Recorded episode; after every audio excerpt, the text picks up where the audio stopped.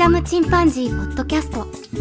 この番組はアマチュアバンドフリーダムチンパンジーのメンバーが思いついたことを好きにお話しする番組です。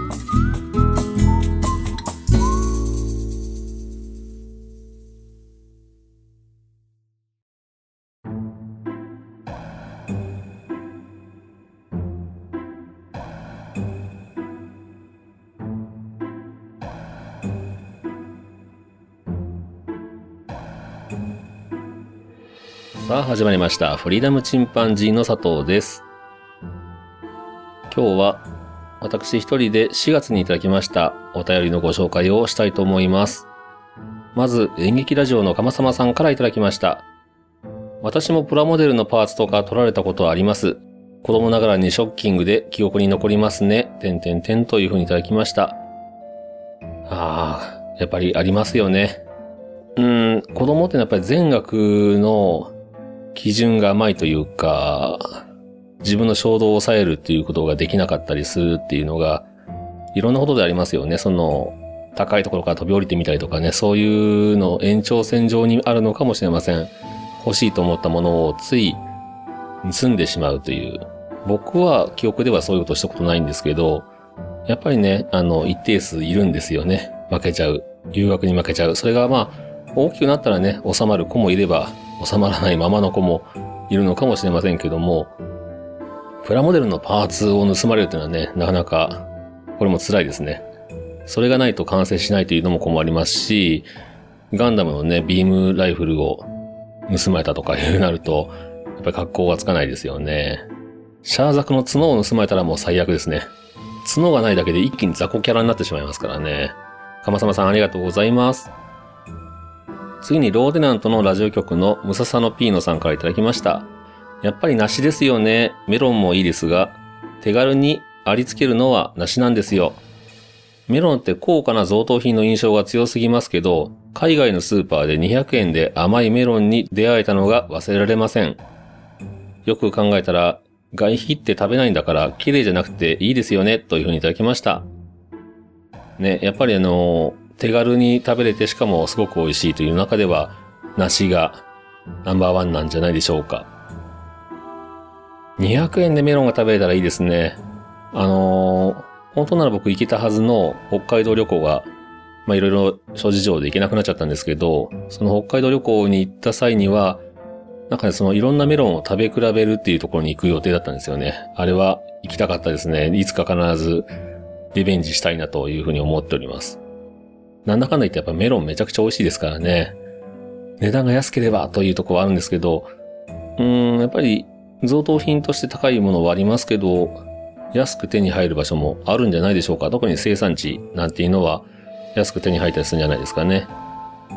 北海道でメロンを食べたいなと思っております。海外のスーパーいいですね。僕も行ってみたいですね。いつか機会があればそういう地元の安いくてしかも美味しい、そういう果物を食べてみたいなというふうに思います。うささんのピーノさんありがとうございます。次にサリさんからいただきました。果物も好きな人、嫌いな人いますよね。私は最近は高価で選びがちですが、味としても結局同じに選びます。わら。桃、さくらんぼ、ぶどう、いちごが好きです。梨は喉に良いですよ。冬はみかん、いつもありますというふうにいただきました。ああ、僕もやっぱり桃、さくらんぼ、ぶどう、いちご、どれも大好きですね。ぶどうは妻の友達の実家というのが、島根でブドウを作ってまして、それをよく送ってもらってます。いわゆるデラウェアっていうやつですかね。あの、小粒のちっちゃいブドウですけど、あれも美味しいですね。そこではあの、そういう人が食べるものも作りますし、島根ワイナリーというところにおろしてるみたいです。僕の大学時代の友人のお父さんも島根ワイナリーで働いてましたね。ワイン作りをするのが仕事というので、まあそこはすごく甘いワインなので、いわゆるワイン通が買うという感じのワインじゃないんですけど、僕みたいなワイン通でない人間には、あの、極端な話で言うと、普通にファンタのグレープが一番美味しいんじゃないかと思うぐらいの 程度の口なので、ね、本当はね、ワインも味がわかる大人になりたかったですけど、どうも僕の舌はそういう飲み物の美味しい、美味しくないとか、そういう敏感な舌は持ってないようです。そう思うとすごいですよね。いろんな果物、お酒にもなりますもんね。冬のみかんはものすごくリーズナブルでいいと思います。ジョン君はそれを剥くのさえめんどくさいというぐらいなので、本当にあの、あんまり好きじゃないんだなというふうに思いました。サリさんありがとうございます。次にトリフィドさんからいただきました。小学校の教科書に載っていた少年の日の思い出も後味の悪い話でした。取られる側が物やお金の損失だけでなく気分もとても悪くなるのには何か対処法があってほしいと思います。あまりの気分の悪さにもしかして所有の方が罪なのかと思いたくなるというふうにいただきました。僕はこのお話は知らないんですけど、少年の日の思い出。どうやらいい思い出ではないようなお話っぽいですね。そう、取られるっていうのは、気分が悪くなるっていうのは本当にありますよね。物だけの損失じゃないんですよね。それも含めてやっぱり取る人間というのはよくよく考え直してほしいと思います。取られるっていうのはいろんなものありますよね。例えばそういう、物を取られるっていうのも気分悪いですし、場合によっては時間を取られるとか、心を取られるとかね。いろんなものがありますよね。いや、奴はとんでもないものを盗んできましたっていうふうなね、場合もありますけど、僕もね、このラジオ、ポッドキャストで皆様のね、お耳とそれからお時間をいただいてますので、これが泥棒にならないように、自分の好きなようにやってますけど、できれば面白い番組を作りたいなというふうに思います。できればね、いい時間を過ごしたなというふうに少しでも思ってもらえたらいいなというふうに思いました。そういえば僕自転車盗まれたこともあったな。あれはショックですね。あと、僕の前の会社の上司は朝起きたら車がなくなっていたということがありました。実際にはその車盗まれてね、買って数ヶ月の車が盗まれまして、フォレスターだったかな。で、泥棒に、が盗んだ上に、その車を使って泥棒をした上に、消火器を巻かれて全損という。まあ、結局ね、その、上司は、保険金が降りたので、その保険金にさらに上乗せして、インプレッサの WRX という、まあすごいスポーツカーを買ってましたね。で、それにあのハンドルをロックするもの、それから防犯カメラをつけて、で、振動を感知したら、自分の部屋にも信号が送られてきて、その録画している画像を見れるというようなものも買ってました。やっぱり盗まれるって本当にきついですよね。対処法ね、対処法。対処法は所有しないことかもしれませんね。鳥広さんありがとうございます。次に巻貝さんからいただきました。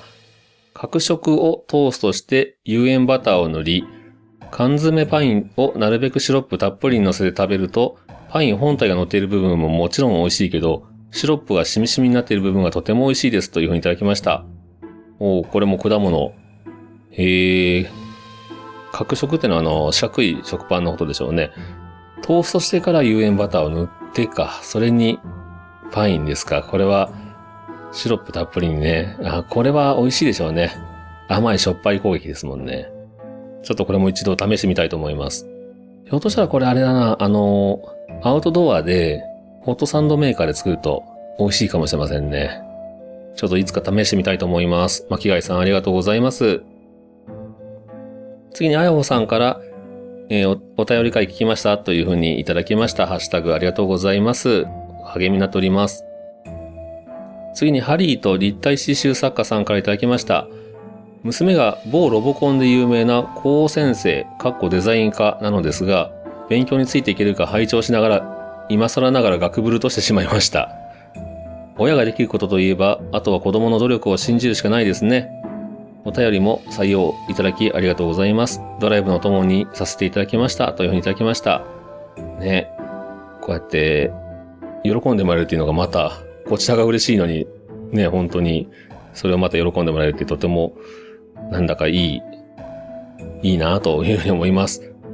で、娘さんが高先生さんですか。なかなかね、本当に勉強大変みたいですけど、でも、高専に入るということは、もうその、まあデザイン科にいらっしゃるみたいですけど、もちろんそれが好きで入られてるので、それはもう苦ではないですよね。好きなことをするというのが、やっぱりそういう意味では、したいことが見つからないからそのまま普通科に入って、楽しくもない勉強をしてるっていうのと全然違うと思いますので、きっとあの、しっかり学んで、しかもそれが将来のね、仕事にも活かせるという形になるんじゃないかなというふうに思います。本当にね、もう子供の努力を信じるしかないんですけど、YouTube ばっかり見てたりするのを見ると、ついね、あの、声が荒げてしまうというか、ね、おい大丈夫かという気持ちになっちゃうんですよね。まあこれはうちの子の場合ですけども、いつやる気スイッチが入るんだろうというふうに思いながら、いつも見ております。なんとか頑張ってほしいなと思うんですけどね。ハリトさんありがとうございます。次にサリさんからいただきました。153回楽しかったですね。あ、これは使えない豆知識第2弾ですね。曲や映画のタイトルは全く違ったりしますものね。雨の話とか宇宙ゴミやコアラ、人の話、人に話したくなる話でしたね。コアラは分解酵素を子供は親の運から受け取りますよねというふうにいただきました。あ、なるほど。えー、そうなんだ。なんか聞いたこともあるような気もしますけど、えー、運ね。あの、いわゆるうんちですね。うんちの中に分解素酵素が入ってるんですね。じゃあ、そうか、生まれた時からお腹の中に備わっているものでもないわけですね。何しろ誘拐者が食べませんから、コアラのうんちなんていうのはほとんど飼料みたいなもんですよね。またちょっと一つ日常生活には使えない豆知識が頭に入りました。サリさんありがとうございます。ね、あの、役には立たないんですけど、ちょっと話すと面白いというところがあるかもしれませんね。そういう意味では役に立つのかもしれません。次にベグさんからいただきました。気分だけのんびり。今朝聞いたフリチンさんの豆知識会を思い出す。確かにヘルシーなもの食べたくなるかも。ハッシュタグがこれで聞いてるのが、エロイーズだと、なんかあれですが、タイはないですというふうにいただきました。これは、えっ、ー、と、僕の知らないミュージシャンさんですね。You Dear という曲で、Spotify で聴いてたみたいですね。のんびりした曲ですけど、この方の名前が読めない。ELOISE さんですね。エロイースさんなのか、エロイーズさんなのか、ちょっとわかんないですが、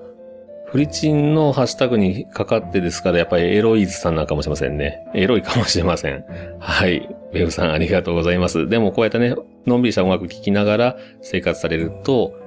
高カロリーのものを欲しなくなるかもしれませんね。ダイエットミュージックっていう感じです。次にトリフィロさんからいただきました。動物系と音楽系が多くて楽しかったです。番組冒頭のドラムはどなたが？キジバトカッコ山バトの独特な鳴き声。どこに給付が入ると感じるか個人差がありそうですね。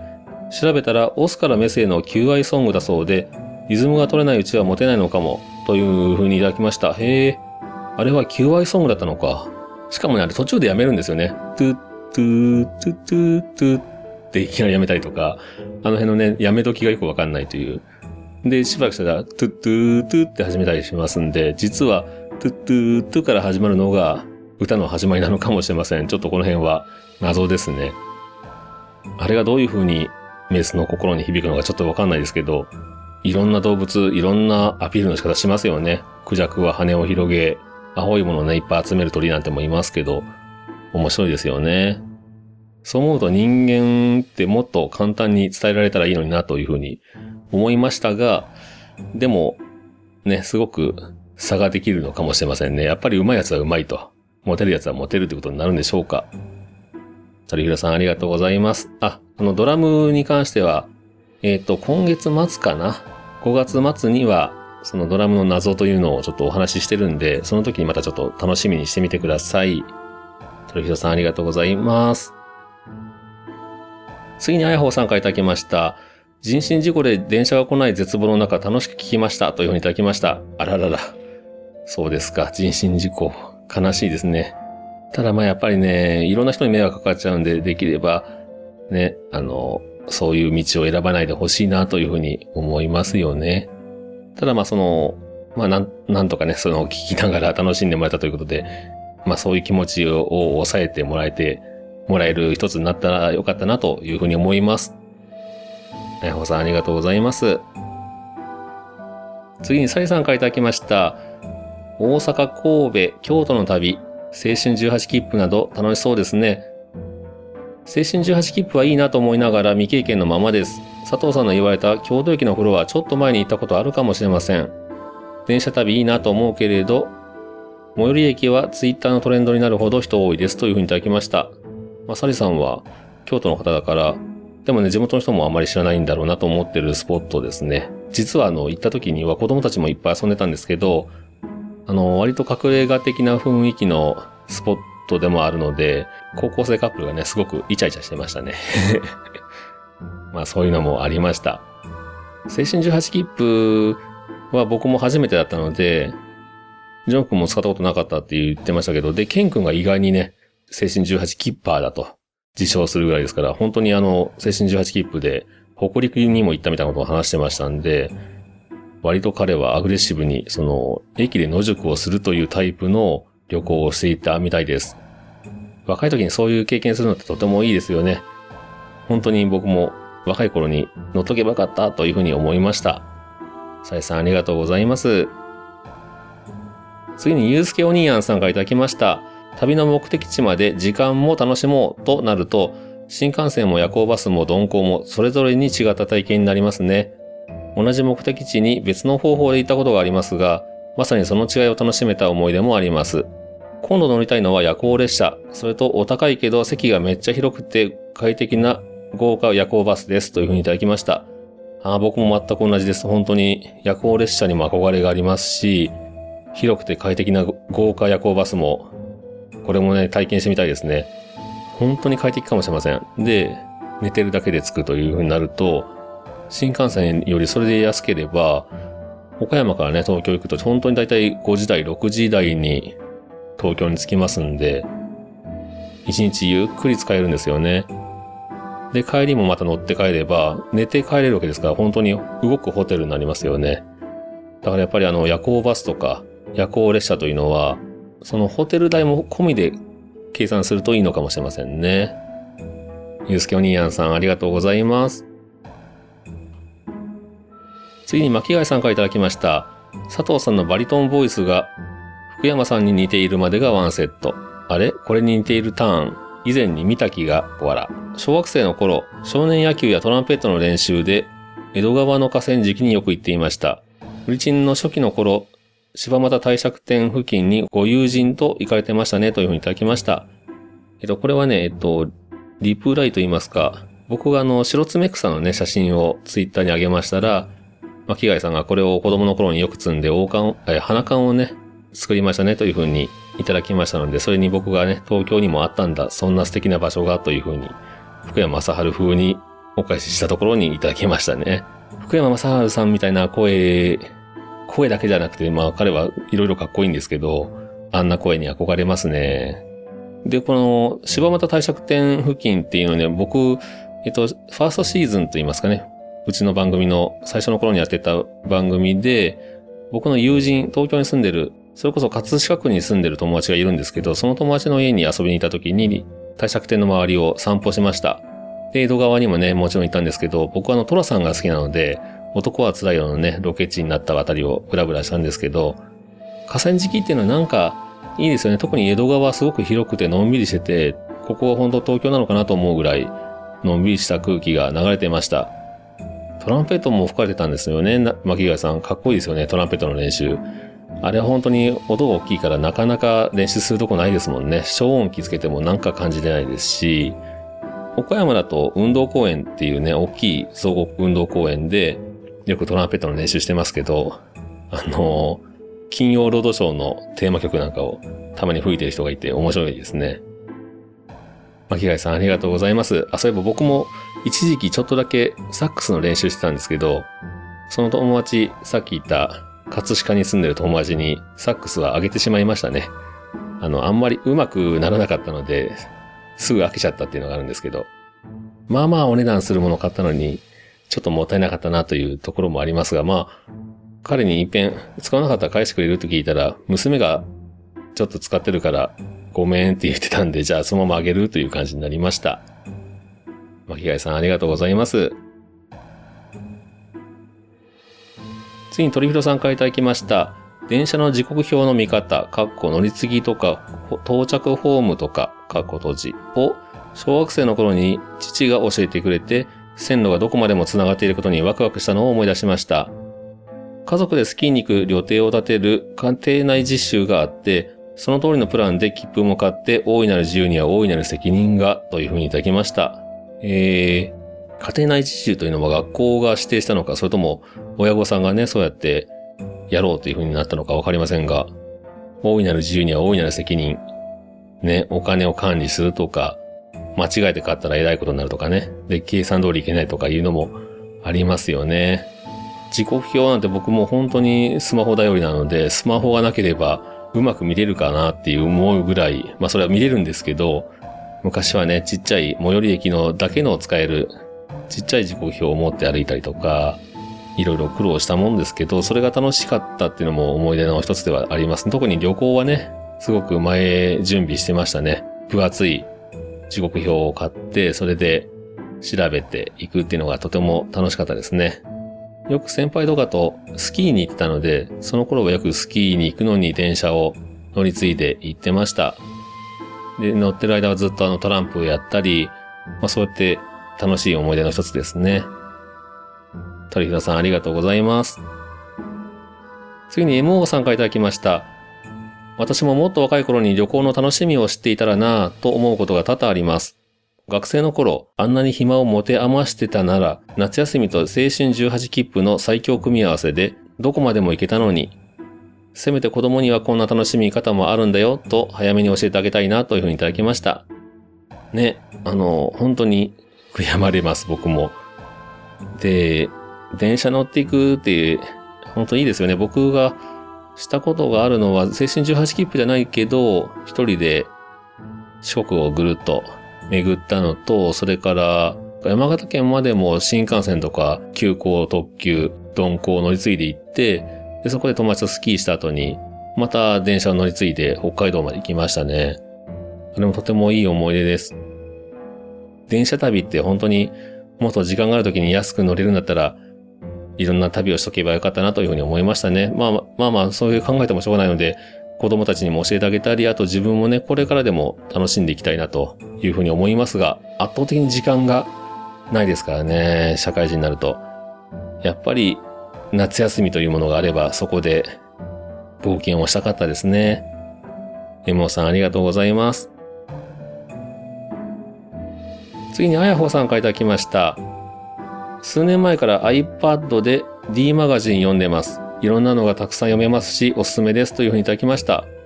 D マガジン。へえ、僕知らないな。Kindle でちょっと無料で読める Go Out とかね、そういう雑誌とかを読んでたんですけど、もっとたくさん読めるアプリみたいなのがあるんでしょうか？ちょっとこれ調べてみます。で、まあ、あの、雑誌社さんね、やっぱりそうやって紙にしなければコストがかからないという部分で、やっぱりこれからはネットの方も力入れていくんでしょうね。僕の場合スマホなので、iPad だとすごくいいでしょうね。その画面の大きさというのもとても大事なので、買うまでもない雑誌って言っちゃ悪いですけど、そういうのは特にネットで見たいなというふうに思いました。あいほさん、おすすめありがとうございます。4月にいただきましたお便りは以上になります。皆様いつも簡単ではないお便り、ね、ツイートの方でもハッシュタグつけてつぶやいていただいてありがとうございます。とても励みになりますし、いろいろとこの考えをね、巡らしたりするのがとても楽しいですね。僕はお便り会を録音するのが結構楽しみになっております。また何でもいいのでね、あの、気軽にハッシュタグもしくはお便りをください。それではまた、さようなら。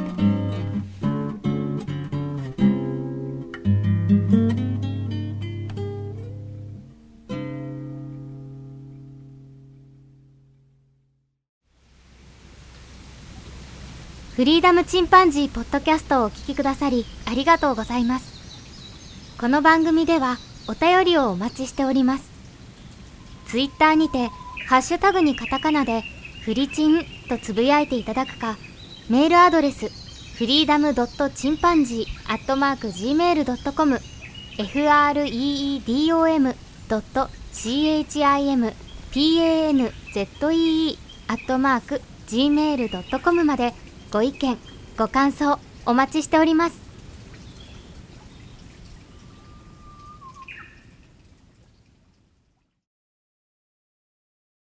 今